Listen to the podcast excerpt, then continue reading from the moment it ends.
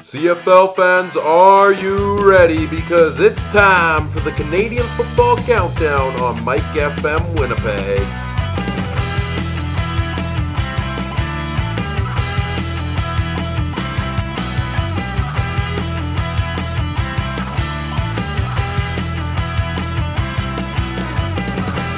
The Canadian Football Countdown starts now.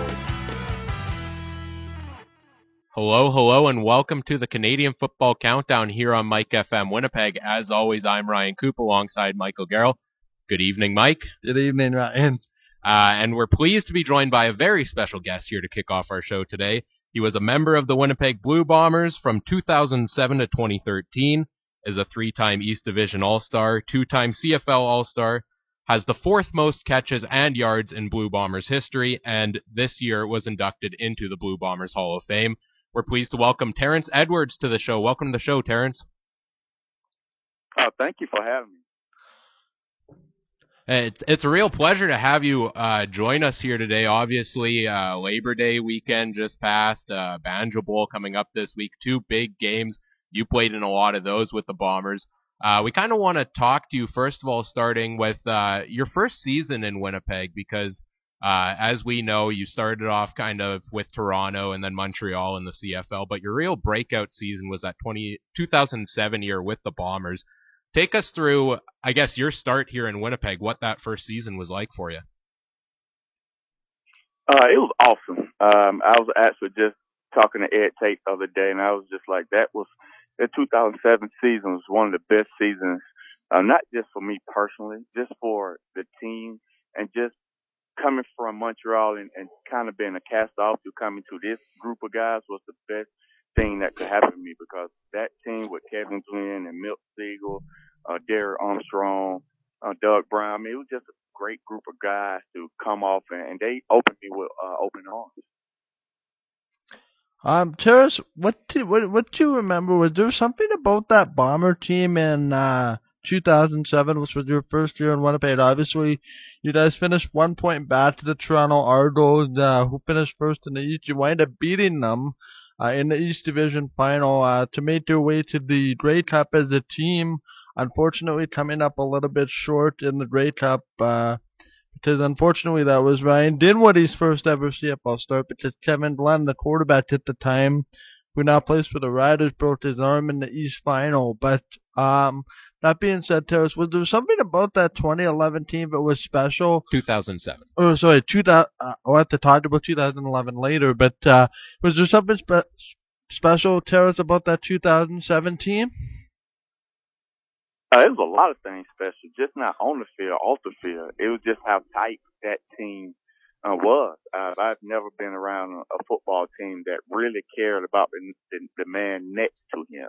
Um, I was like I was telling uh, Ed the other day, Ed Tate, that as a receiving corps, I think the receiver position is the most diva position on the field, and we want our numbers. We want every catch that we uh, can get. But that team and that receiving and our receiving corps was so unselfish that we will allow other players on the team to get catches because we knew they haven't got uh, a ball thrown to them that day or they, they might about to be over a thousand yards or we knew they need a certain play to get a bonus. So we gave opportunities to other guys for uh, unselfish reason. That was the biggest takeaway from that team was the guys were just so unselfish and we was there for a common goal and that was to try to win a Grey Cup.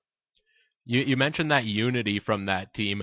Uh, obviously, you got the chance to play uh, alongside Milt Stegall for a lot of your career, and uh, were with him in the locker room. We see him obviously on TSN these days. What was it like playing with Milt and uh, being with him in the locker room? What was what was he like on the field in the locker room? Uh, exactly what you see on TV right now. that Milt, Milt don't change. Uh, he hasn't changed. I mean, he he's that energetic guy that's uh that was in the locker room at the time. I mean, I mean, Milt was a guy that you could go to him and talk to him about anything on the field, off the field. He was really the the leader that I learned and how to be a leader from. I mean, he was there. He was teaching me a lot, and I didn't even realize what he was doing uh, at the time. And I don't think he was doing anything uh, unusual. He was just there lending a helping hand, and I got to watch him every day, and uh, I became Milt Stegall later in my career, just you know, helping guys like Clarence Denmark, and you know, congratulations to him from uh, becoming the eighth all-time in, in Winnipeg Blue Bomber history. So uh, he was a great guy to be around. I mean, he, he shot you the truth. He he didn't sugarcoat it, and he told you exactly what you needed to hear, not what you wanted to hear. Obviously, Terrence, you you've been around a lot of great players uh, in your time with the Bombers uh, and in the CFL and, and, and football in general. Who did who kind of got you your introduction to the CFL? Because I mean, you know, the CFL is made of predominantly American players, so they have to have the the background, I guess, to come into the CFL from somewhere. Where was your introduction to the CFL? Uh, before I got to the CFL, I really didn't know that much about it. I mean, I knew uh, it was in Canada. I knew it was a great game from doing my research, but I didn't know much about it.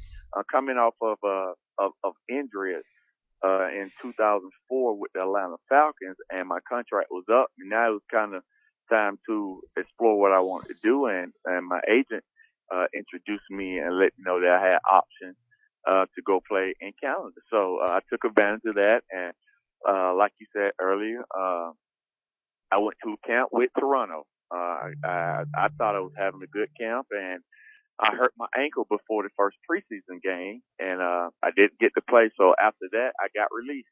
Uh, I came home to Georgia uh, to Athens, Georgia, where I went to school at, did rehab, and uh, that's where uh, Jim Popp uh, saw my highlight tape. Well, where my brother Robert Edwards was playing in Montreal at the time, uh, he saw my highlight tape, and I got signed midway through that season, and then along in the uh, 2006 season, and uh, that's kind of my introduction to the Canadian Football League.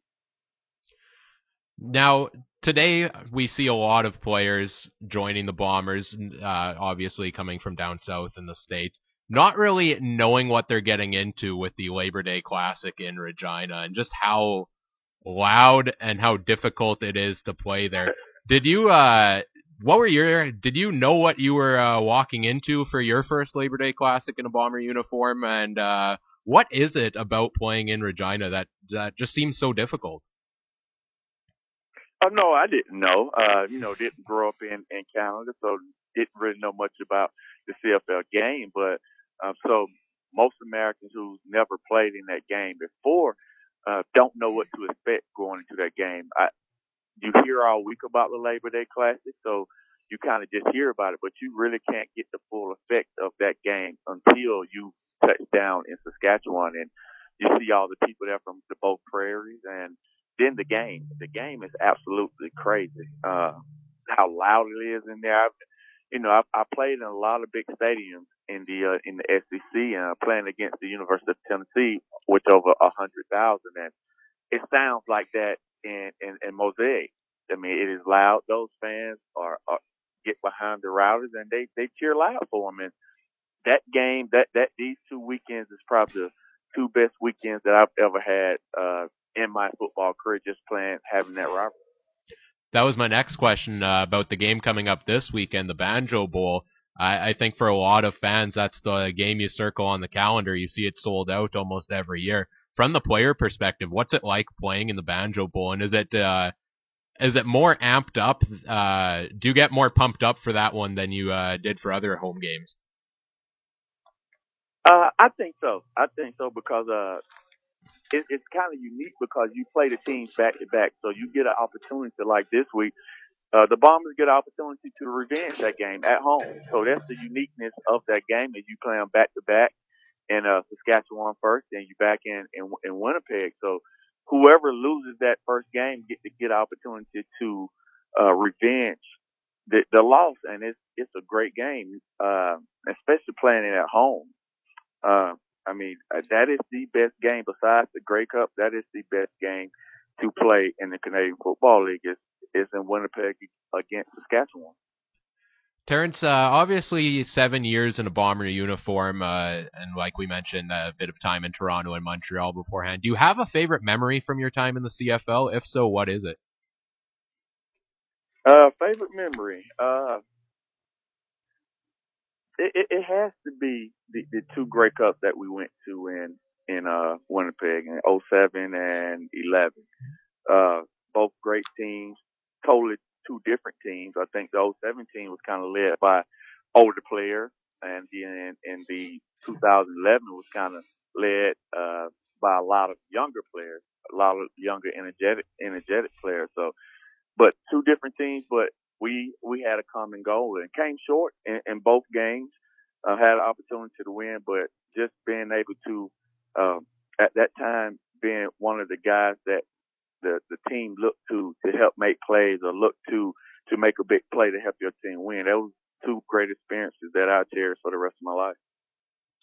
Obviously, Terrence, you mentioned the Grey Cups. I want to, if you don't mind, t- talk to you about two other uh, significant mile- milestones in Bomber history, but there's been multiple in your time with the Blue Bombers, but two of them stand out to me. Uh, number one happened in your first year in 2007. That was Milt Stegall uh, breaking the all-time touchdown record at home at the old stadium, at Canada Stadium against the Hamilton Tiger Cats.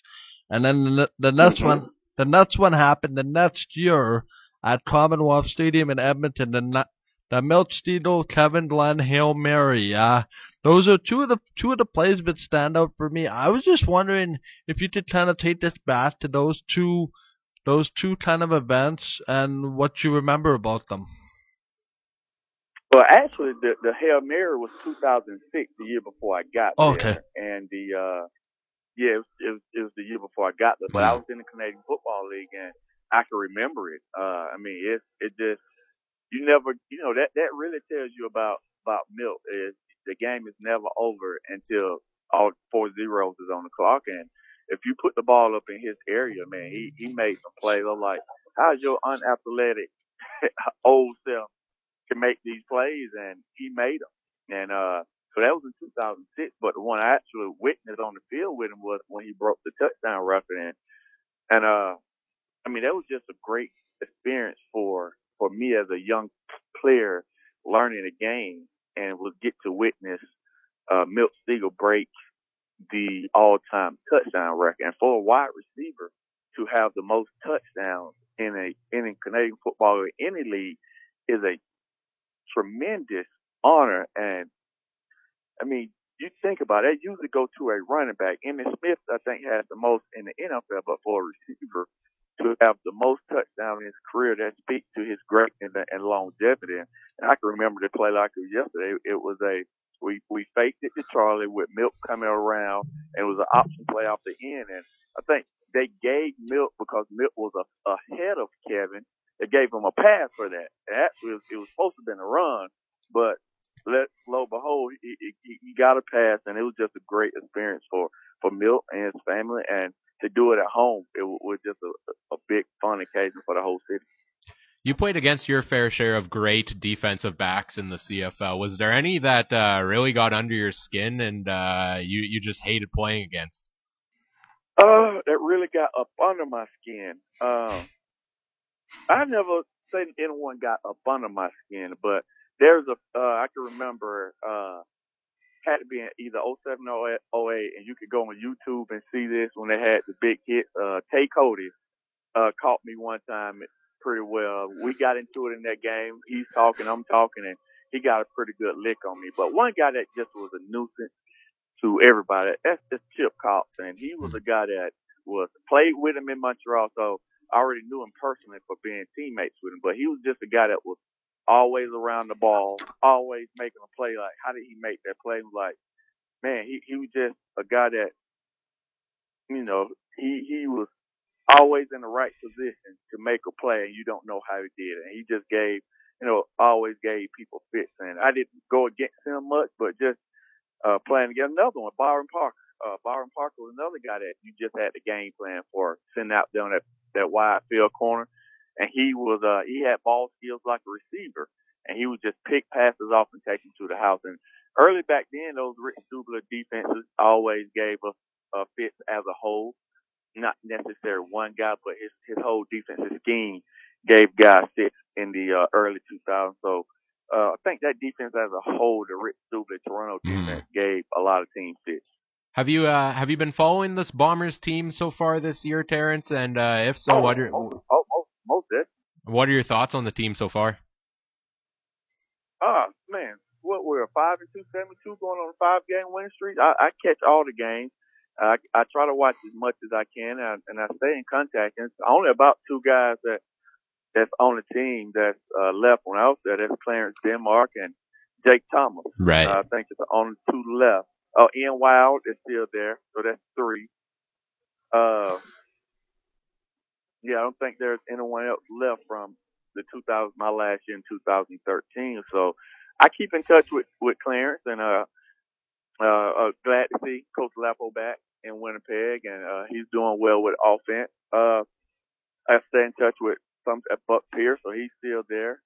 So, uh, I, I, I said I watch them. I mean, I'm, I'm a bomber, uh, I'm a bomber for life, and I always hope that they do well. And I know this last game, I, I only got to watch like the first quarter. I know we got down early, kind of came back a little bit, but uh, I, I, and I expect that uh, all guys come out this game and, and revenge this game and and uh, get back on a, on a winning track. But I've been very pleased with with their uh, their play this year.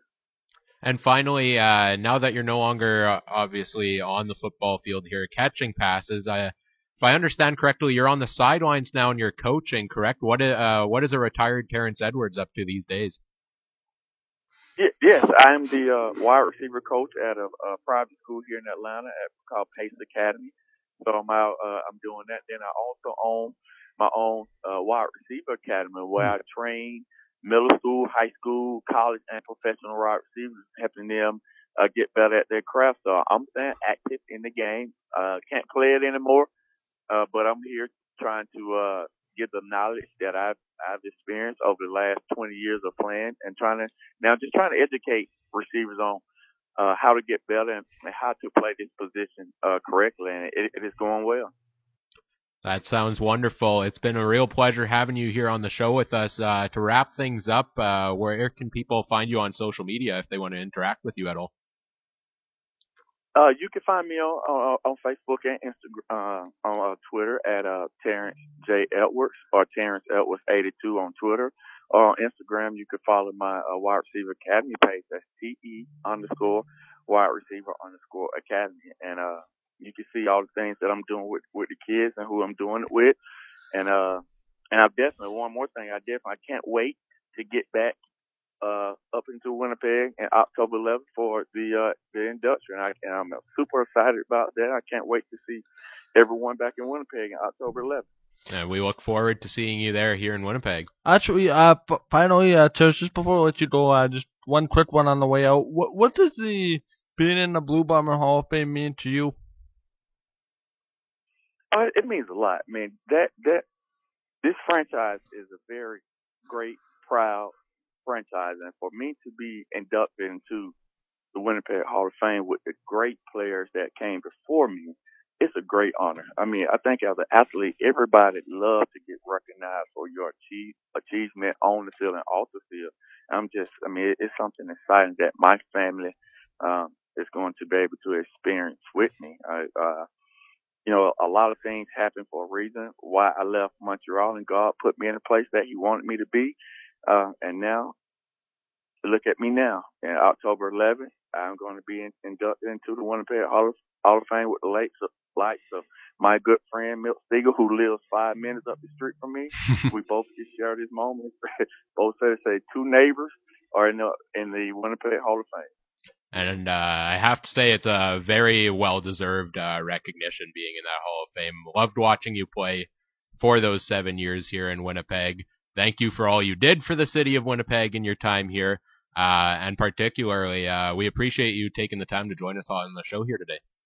Oh, no problem. Thank you for having me. And everyone in Winnipeg, go blue. Go Bombers. You heard it from Terrence Edwards uh, joining us here on the Canadian Football Countdown. Um, wow.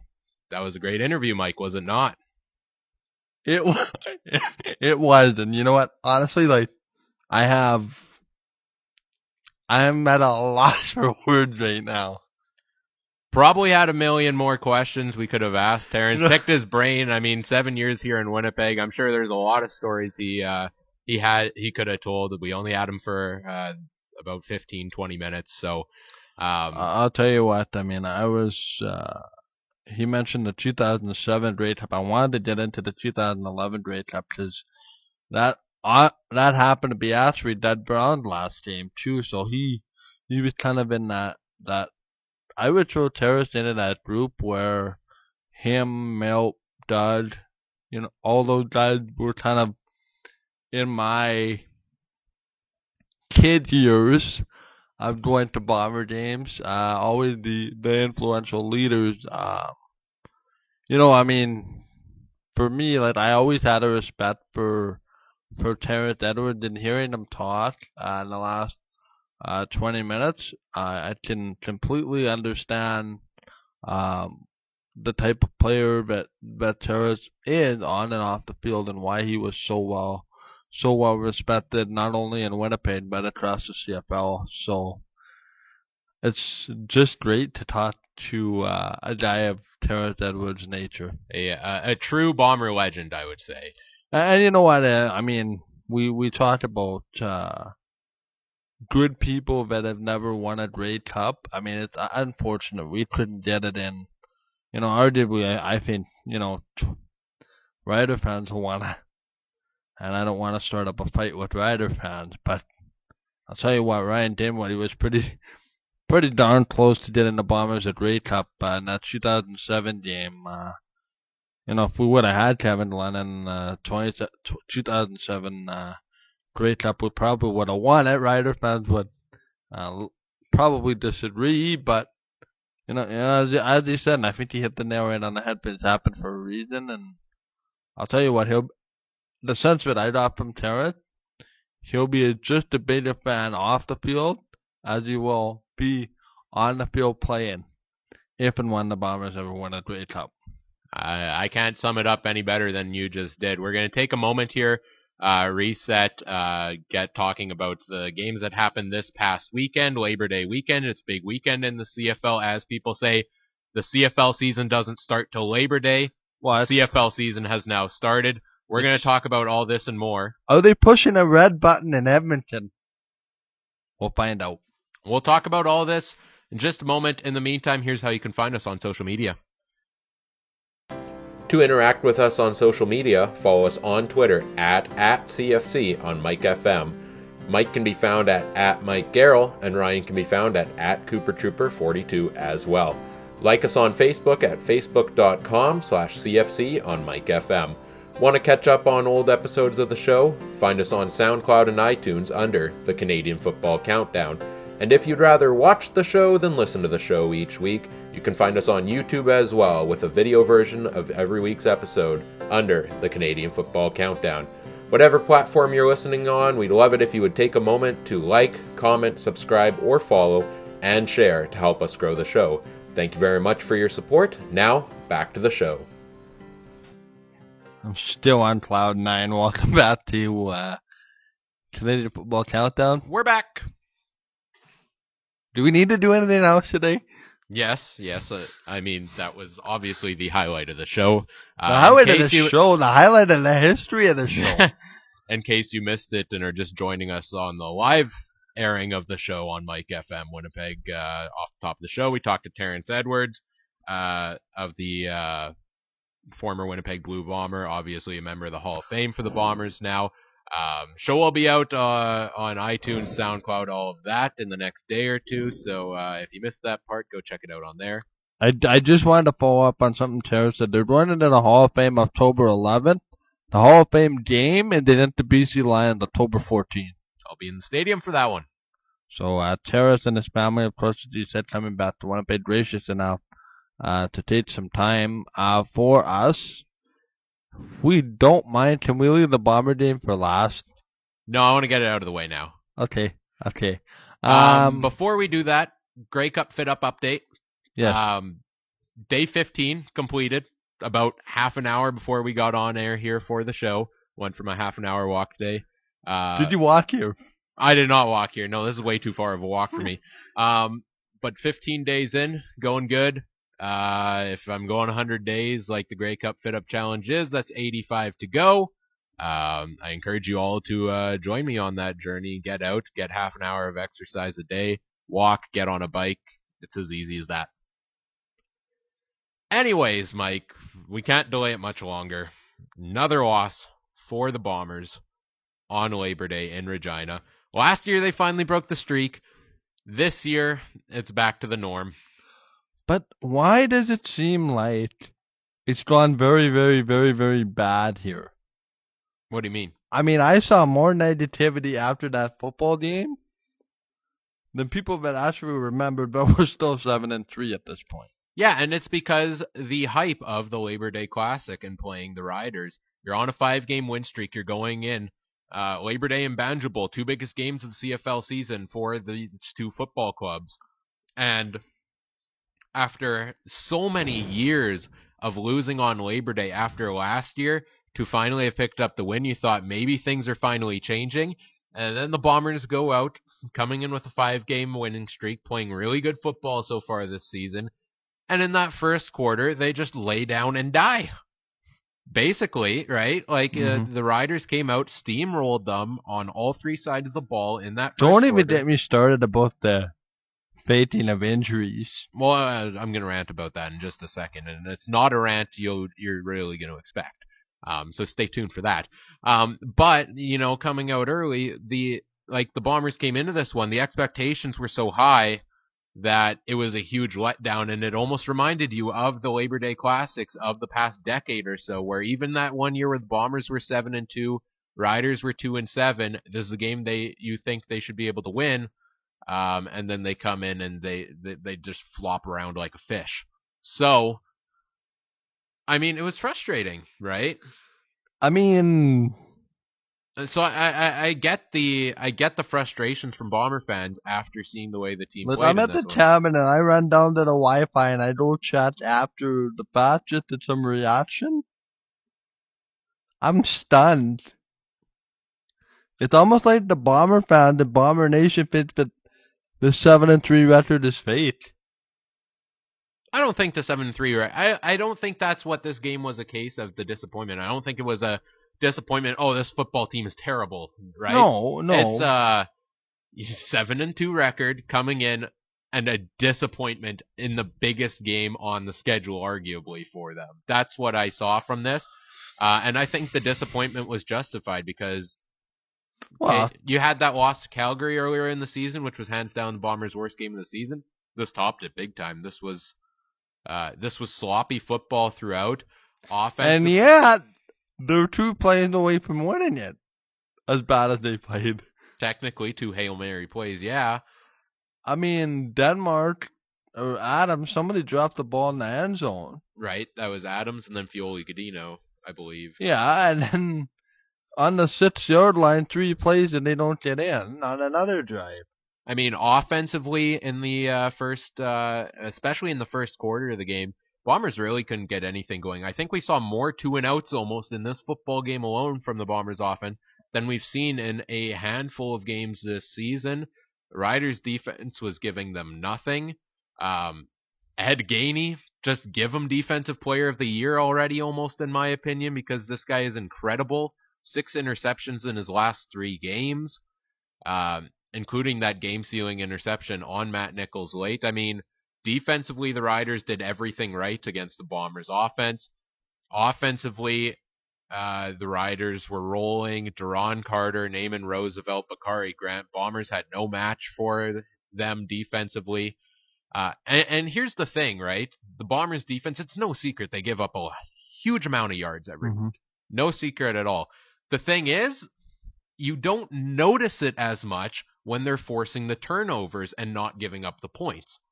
This game, defense failed to force the turnovers. Instead, the Riders got into the end zone and started scoring the points. And that's where you see that the defense struggled so bad. They gave up the yards like they always do. They just didn't force the turnovers and instead gave up the points. And they gave up a special teams touchdown. Not a special teams The touch. Dempsey punt return. It wasn't a touchdown. It brought him to like the three yard line. I, it was I, I basically call it a a touchdown, but Um, yeah, I guess I mean Riders dominated this game. Props to them. They played. Uh, they I, I will well. say this: I'm fully expecting the Bombers to win on Saturday. me too, and solely because of the nature of a home and home series, right? I, I, I will be stunned if the Bombers crap the bed again. All right. I don't think 33,000 fans are going to let that happen. Yeah, I would agree with you. Sum this game up. Bombers, I thought played terribly for a large portion of the game. They've managed to get a couple things Eh, going. Late second quarter onward, wasn't? They they got a little better. I'll give them that, right? Uh, Riders phenomenal. This is the third straight game I've really seen great things from them. Oh boy, I'm so glad we're done with them after this week. uh, that team's on the rise, and the West keeps getting even more interesting. And then the thing everyone's talking about this week the ow, my arm, the ow, my leg, the fake injuries, the so called fake injuries, The I cramps. would say. Uh, the leg cramps. And basically, what we're talking about, uh, if you've been living under a rock, um, which no judgment if you have been uh, living under a rock, Mm-hmm. but the Bombers run the best high tempo, hurry up offense. They call it the cheat offense I've seen in my time as a football fan. The Riders may or may not have come up with a way to beat it this week. And that was coincidentally, you saw guys taking a knee going down with injuries on the field. Right when, Injury, the air quotes. right when the Bombers were trying to run their hurry up offense, right? Uh, and obviously, an injury on the field, you can't go and run a play when a guy's down on the field. So it gives the Riders time to prepare. That's the allegations from the Bomber fan standpoint, right? And- Not just the fans, everybody. Everybody on the bomber side. Yeah, yeah, and uh, to be honest, when I was watching the football game, before I even read anything about it on Twitter, I kind of noticed the same things. Kind of convenient, right? The same time, How are you cramping up two and a half minutes into a football game? I'm going to stop you right there because I'm actually going to defend the Riders in this standpoint. Okay. Um, while yes, there is, no, it, I'm not going to go out and uh, push any allegations on they were actually faking injuries because if someone is, you know, actually injured and everyone's saying they're faking it, well then I feel bad, right? Right. For because I've been injured many times in my life, even if you don't, e- even if you, they don't look like it, they could still be in a lot of pain, right? Mm-hmm. Um, at the same, and then at the same time, yes, if they are faking, it's unsportsmanlike. The the part that angers me and do these screenshots of guys that get attended to and they're laughing. They could be laughing off pain. That's the thing, though. You never know, right? You never know. I I know it's just like whatever. I mean I'm over it Yeah. already, but so this is this is what I wanted to say on that because there's been a lot of talk about oh this is unsportsmanlike from the riders, oh this is cheating from the riders. Mm-hmm. If there were faked injuries, and I'm not pushing any allegations that there were, then I agree it's unsportsmanlike, but it's not cheating. It is fully allowable in the CFL rule book. You can go and read through the entire rule book, uh, and if you do, let us know because wow, that's impressive. I wonder how long that thing is. Um, and you probably won't find anything against it. There's no rule against doing it in the CFL. Every single team does it. I, I, I don't think there's any doubt about that. Every team has done something like this at some point where, oh, uh, we need a couple seconds more to plan something. Okay, someone's uh, someone's got a leg cramp now, right? Um, so I don't think it's fair to give allegations towards the Saskatchewan Roughriders organization for this uh, for cheating in this sense because they didn't actually break a rule.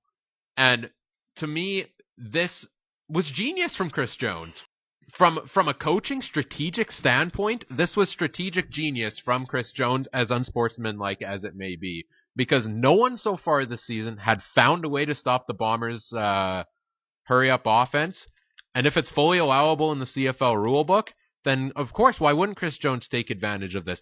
It's exactly the way. Look at that Bombers uh, onside kick, right? Where uh, they had uh, was it Mike Miller line up right alongside the sideline in that game against BC. Mike O'Shea looks for loopholes in the rule book all the time. Chris Jones did this time.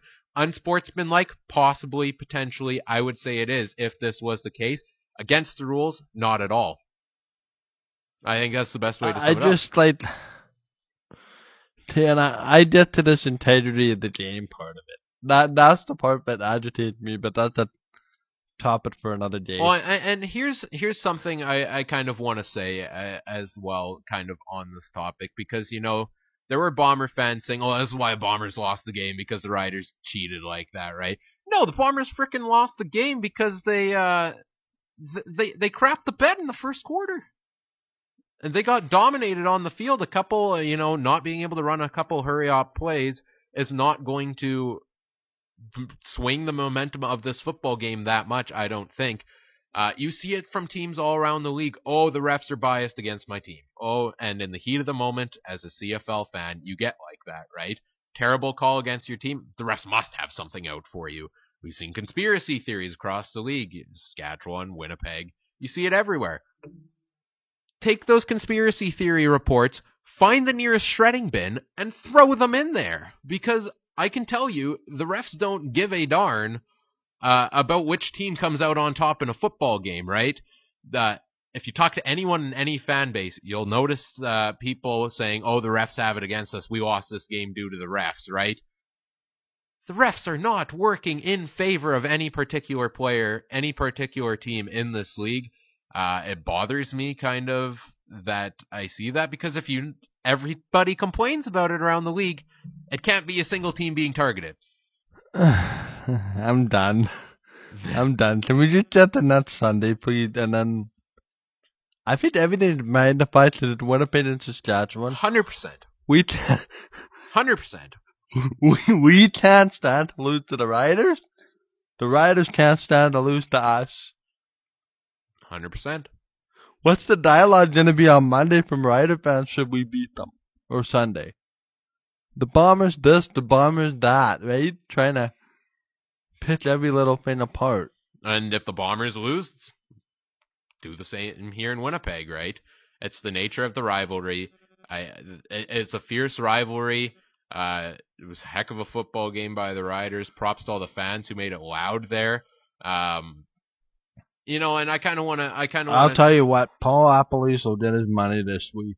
Trying to figure out how to get wide receiver routes beyond seven yards. Exactly. I kind of want to sum up because we have to move on and talk about other stuff here yet. And uh, like you, Why bother? We're 40 minutes into this thing. I, I I'm kind of you know. You hear stories all the time of oh game in Regina, Bomber fans like terrible coming into the stadium. Yeah, news about apparently someone tried to rip off uh, Gainer's head, right? The That- gopher. Um, apparently Duron Carter's all upset that a Bomber fan spit on him.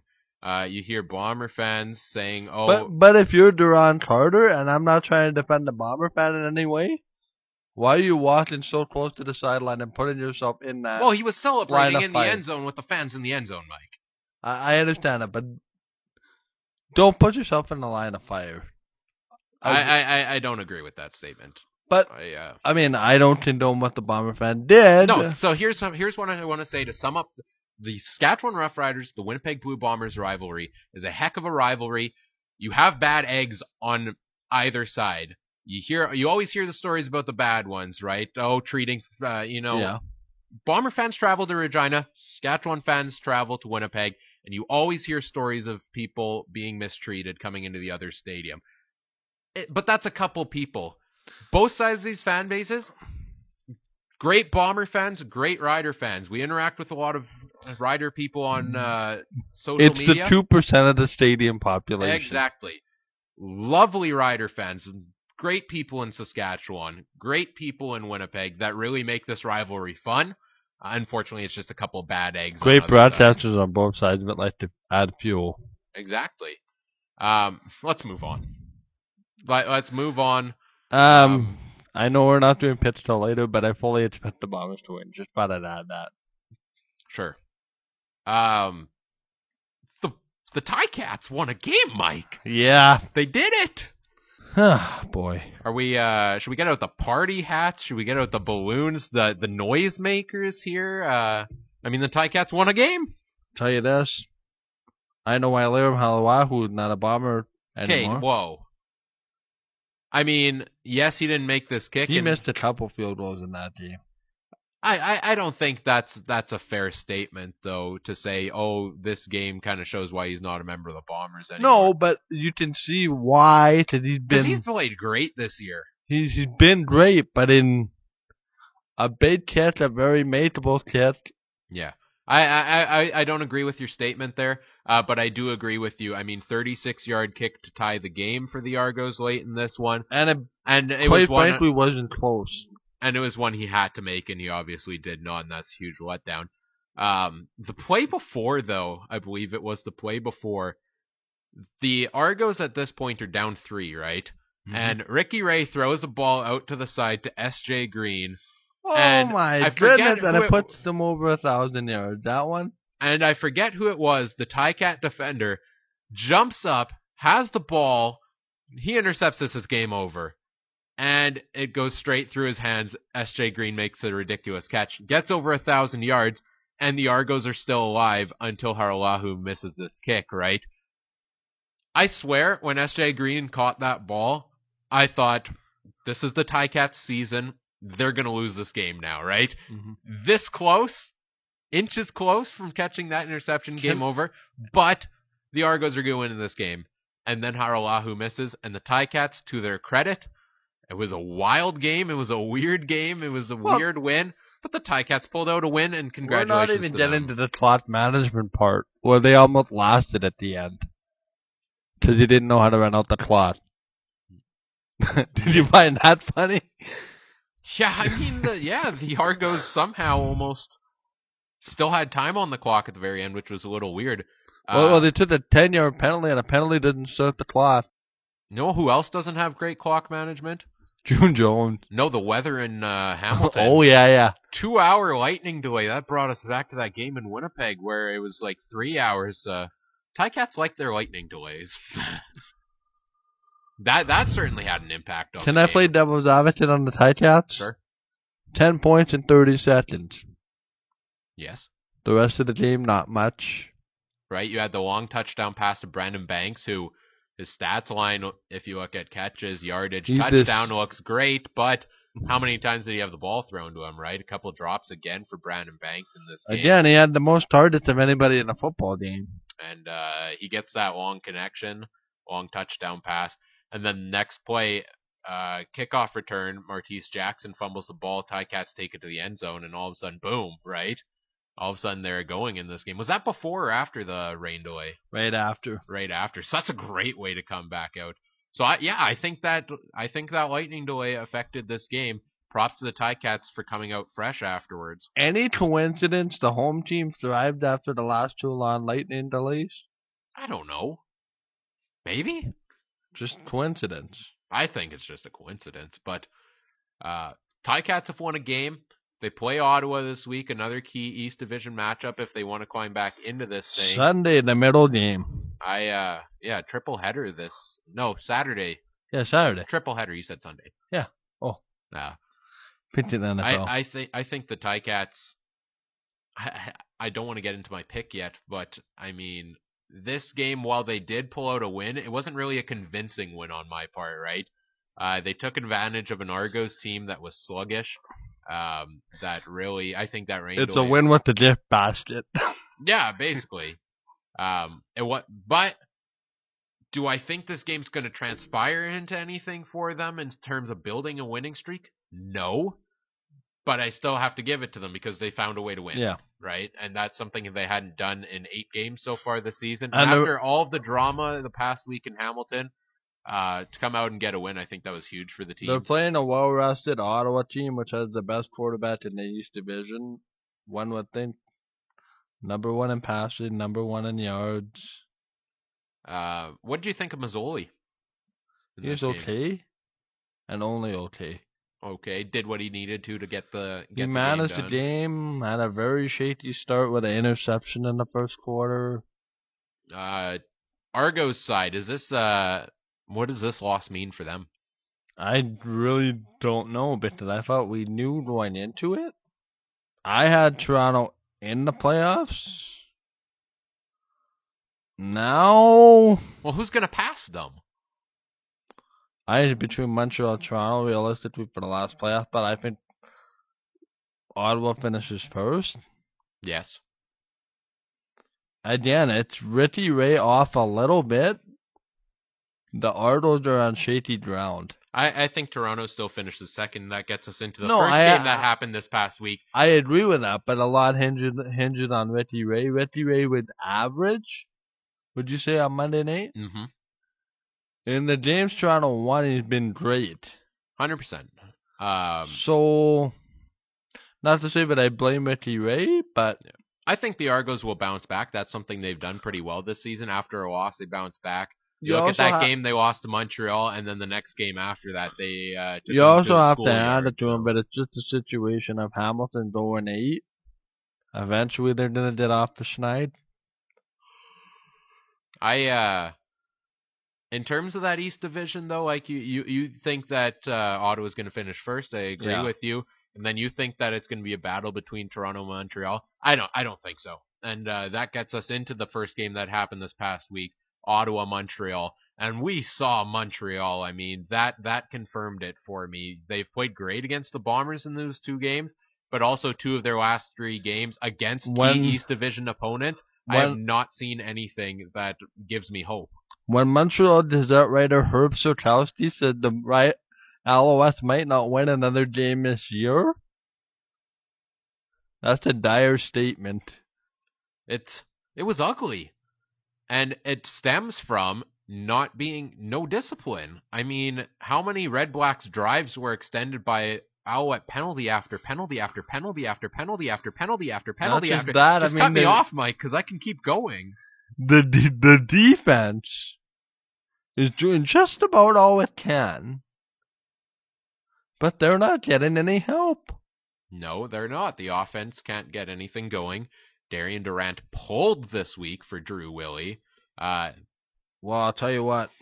I, don't- I, I don't know what's happening. I, I don't know what this this week. Uh, Montreal playing BC. Who do you start, Darian Durant or Drew Willy? Durant, Why? you go with the known product. You're fighting for a crossover at this point.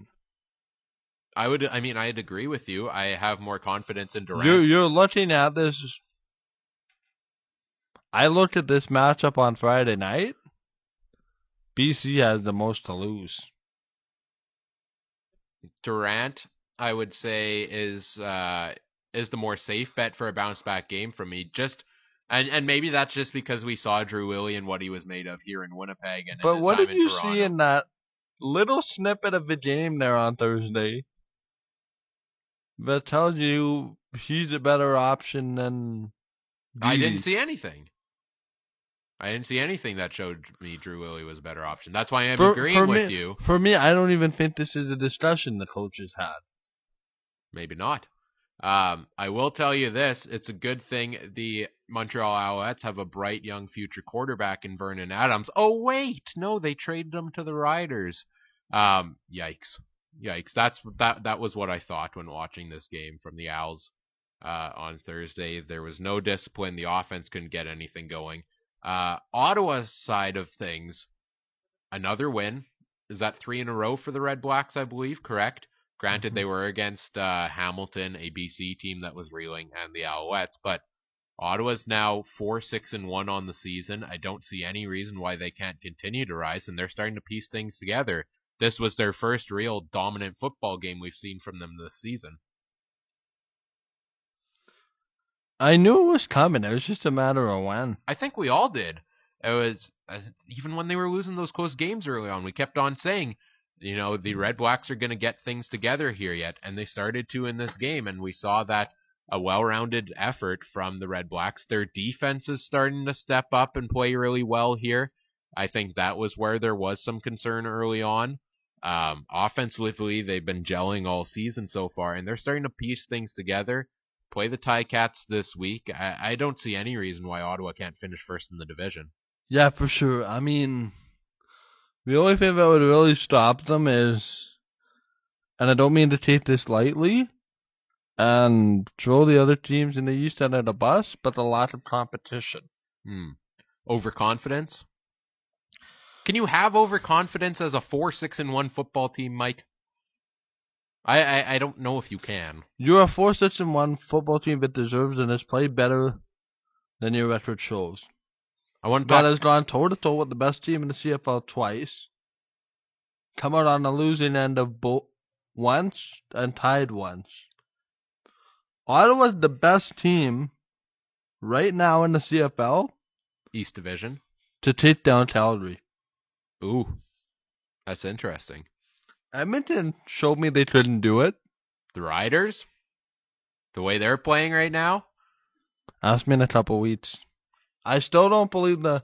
I still don't believe the Riders are for real. I do 100%. I believe they're the real deal right now. I've seen three weeks in a row of them dominating football games. Their defense right now, Chris Jones, call him crazy, call him, you know, out on all of his antics and everything we've seen from him. Chris Jones knows how to build a defense. It's and that's just- something we saw in Edmonton. That's something we're seeing now in Saskatchewan. It's just unbelievable, isn't it? He's made his mark on this team. Three weeks ago, you're ready to write them off because they can't play defense. Well, they no, no, they were Well, they they were playing decent defense, oh, never really ran. but it's really taken off in the last three Yeah. weeks. Um, I want to stop that there because we haven't talked Calgary Edmonton. We're kind of running out of time here. yeah okay. Um, Not much to discuss in this football game other than the horses were running for the horses. Calgary won big time. We kind of expected that. To this extent, I'm not surprised. The way the Eskimos were reeling, I think that loss to Saskatchewan might have really shook them. And Calgary, I think, far and away is the best team in the CFL, and we could see them, you know, finishing where they usually do at like a 14, uh, three and one record or something like that at the end of the season. but the problem is, will we see them in the Grey Cup? Well, that's a question for later in the season. But I think this was a dominant effort by the Stampeders. Yet another great game from, I mean, give it to him now already. 2017 Special Teams Player of the Year, Mr. Roy Finch, with his third return touchdown of the season. I don't, to me, there's no question he deserves that recognition at the end of the season because he's on fire. When you have a return guy like that, that your offense doesn't even need to go out on the field to put up points, your defense doesn't need to make a stop there to put up the points. That really turns a game for you. Um, the offense got back on track after a bit of a slow game the game before. Defense is playing great. Calgary Stampeders far and away best team in the CFL to me, and I don't, uh, I, I I don't like picking the same team twice in a uh, in a home and home series, but I'm very inclined to pick the Stampeders again this week because they are such a good football team.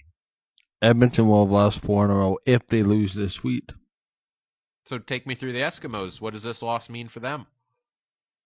I really don't know because they haven't looked good the last couple of weeks. And it's scary. It's scary for the Eskimos. This is a team that started 7 and 0. Now they've lost 3 straight. The Riders are on the loose. The Stampeders are playing great. The Bombers are still up there. BC's reeled back a little bit, but the Eskimos are now looking from the uh, beasts of the West Division to all of a sudden now they could finish anywhere here in the uh, in the and they're looking up at the sky going teams above us. announced earlier today, huge acquisition for the Edmonton Eskimos. Derel Walker coming back from the NFL, re-signed with Edmonton. Um, obviously, we all remember what he did for the team last year. Darius Bowman, Scary. Do they have enough footballs? Darius Bowman's healthy now. Zylstra is back there and playing as great as ever. Uh, you- Stafford. You've got Derel Walker. You've got Duke Williams. I mean, even before bringing in Walker, Bryant Mitchell was a scratch this week. That's how deep that offense is, right? So you didn't tell me that Mitchell well, we're probably and or Duke might be a scratch. I, uh, to me, I mean, we're probably looking at a Mitchell or Stat and Stafford being scratched. I would I would keep Duke Williams in there personally, but that that wide receiver group, best in the CFL to me. Weren't Best we saying weren't we saying that about BC just three four weeks ago? True. Um, best quarterback in the CFL. That offense, as guys start to come back for the Eskimos, I don't think this slide is going to continue. I think you're going to start to see them get back into playing some great football, and it's going to make things even more interesting in that Wild West division. We're going to get into picks in a second. I want to ask you because the Lions were on a bye week this week, so we didn't have any game action from them, but they're back against the Alouettes this week, and Travis Lulay gets the start. The It's a- Lions were on a bit of a slide coming into their week off. I have full confidence that they're going to turn this around now because I like what I've seen with Travis Lulay as a starter. I'll say this right now that the must win for BC. If they don't win, I don't know. Like teams are on a slide, teams are on a rise in the West Division, but I can't pick how things are going to end out It's because slipping and sliding every week. well, I, I, I think I think Travis Lulay brings an entire new thing to this Lions offense uh, so far this season. We've seen them be more dynamic with him. Leading in them. to pitch. Yeah, that's the first game, so perfect. Ah, that's yeah. kind of the perfect segue BC. over Montreal. Well, Montreal, but I wouldn't be surprised if Montreal wins. But what I've seen from Montreal, didn't they pitch Hamilton last week? against Toronto. Yeah. The safe bet here is BC. Montreal has to play better, don't they? Yes, but if you also look at the time difference, West Coast, Montreal's all the way out on the east. Um, I don't know. Probably, for probably in BC right now. So I just think the Lions need to bounce back, and I think the bye week's going to help them out with that. And I think Travis Lulay as a starter is going to help them out with that. So If they don't bounce back the way the Riders are going, yeah, watch out. Um, I will give the Alouettes credit. They out of the East teams, they've probably played the best against the West Division so far this season, which Yep. is interesting. Which should make it interesting.